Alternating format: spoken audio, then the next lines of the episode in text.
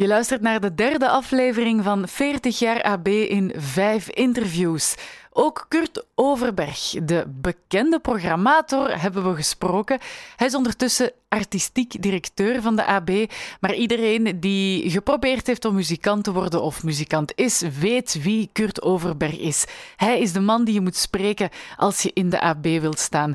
Hij krijgt dan ook ongeveer 3 à 400 mails binnen, per dag zelfs, van artiesten die graag in de AB willen staan. Dat is een hele klus om daardoor te ploegen en als programmator het juiste optreden te kiezen.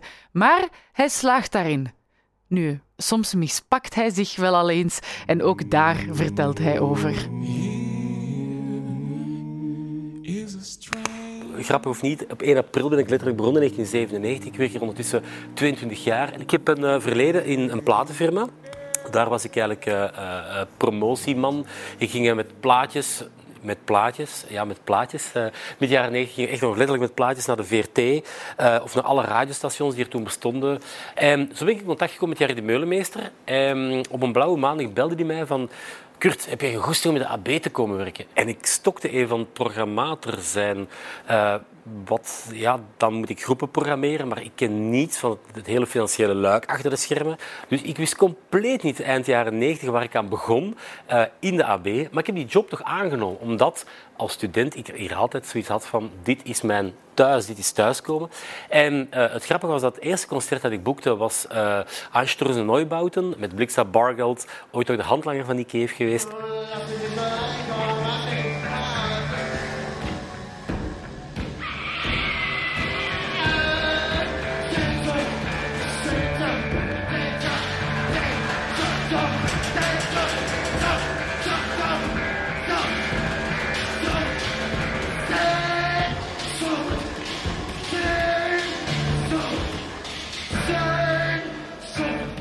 Naar de AB gebracht en nog nooit had Ansturzen Neubauten in België voor zoveel volk gespeeld. Dus ik dacht van, yes, ik ben eigenlijk wel een goede programmator.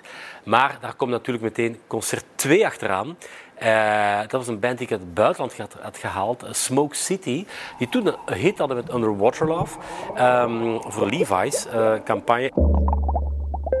This must be underwater love. Esse amor, compadre. En ik dacht van ja, nummer twee. Het gaat meteen uh, een hit worden. En uh, ik heb daar zoveel geld voor geboden, want ik was er zo zeker van. En ik ben zo hard op mijn bakjes gegaan dat we amper, in plaats van de uitverkochte zaal van 2000 mensen, amper 200 in de 30 betalende gehad. Toen ben ik zo hard op mijn bakjes gegaan dat ik dacht van, you can never be the biggest promoter. Dus sinds dan heb ik een soort van hele humbele houding van, het is toch elke dag hard werken. Het is de eerste maal dat de Walenbroertjes uh, cureren hier in AB.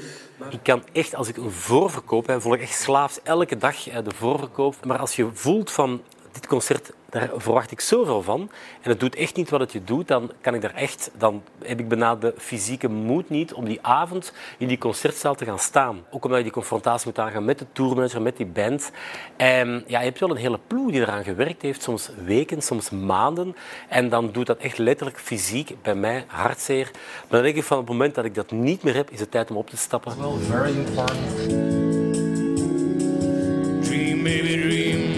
Weekend is, is so perfect. And I mean that from the heart. Wauw. Mooie beelden. Dat is een, een klein dubbel interview met Wim van de Keibus. Mooi dat jullie dat hebben opgediept. Oh, fuck. Weet je, de AB, en dat klinkt heel lelijk op een bepaald moment, uh, is op een, voor een stukje ook soms een haven. Uh, er komt een schip aan en de volgende dag vertrekt dat terug. En je hebt amper tijd om eigenlijk een relatie op te bouwen met die artiesten, hoe fantastisch dat die ook zijn. Maar door een heel weekend uh, te laten cureren door iemand als Wim van de Keibus, ja, die man is er dan ook dat hele weekend. Um, maar daar kwam echt ook letterlijk alles samen. Je had de muziek, je had de dansers van Wim van de Keibus. En je had dan nog eens uh, ja, die combinatie van de beiden. Vandaar dat ik bijvoorbeeld ook heel blij ben dat deze hier 1, 2, 3, acht dagen na elkaar uh, uh. Maar dan ook letterlijk acht dagen concerteerde, wat een historisch gegeven was.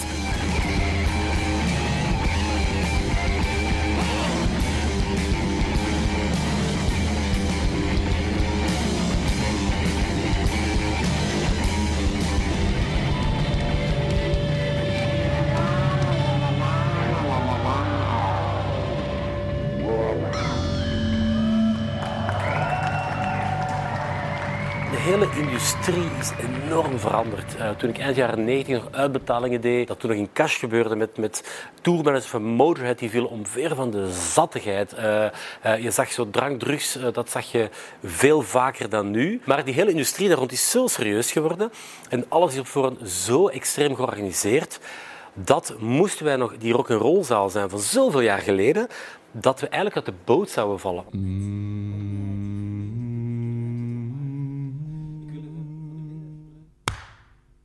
Ja, uiteraard ben ik op heel veel uh, artiesten trots die ik ooit heb geboekt. Dat gaat van Anthony van Anthony de Johnsons. Uh, ben zelfs trots op een, op een uh, Coldplay, maar ook hier een White Stripes, een Kanye West, een Kendrick Lamar hebben we hier allemaal gehad in de AB. Maar uh, de Meulenmeester, onder wie ik toch wel een flink aantal jaar heb gewerkt, 10, 15 jaar, zei me altijd van, wat niet is, moet je maken.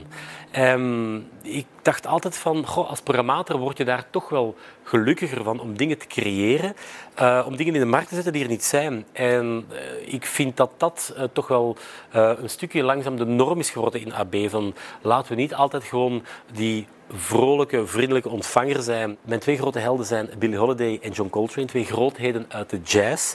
Nu, Billie Holiday is gestorven uh, in 1959 en uh, we hebben daar wel hele mooie uh, avonden rond gemaakt met José James.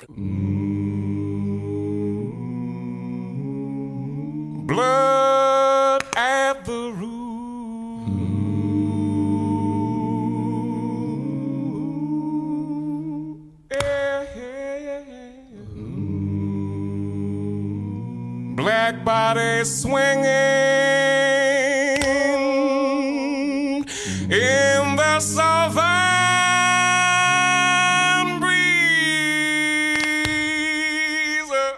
Ik vond van ja, laten we daar uh, een man voor nemen om het copycat syndroom niet te hebben. Hij heeft zich daar zo in verdiept dat ik zelfs naar New York ben gegaan om met hem naar het graf te gaan uh, van Billie Holiday. Zat op dat moment was hij zo ook helemaal voor, door dat project bevangen.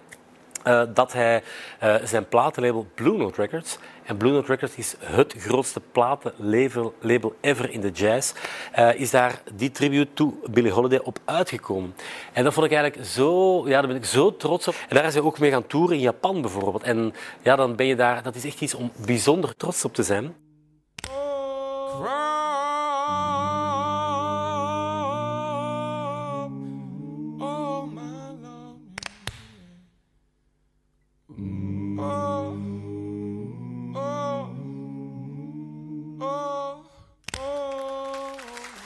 Mm-hmm.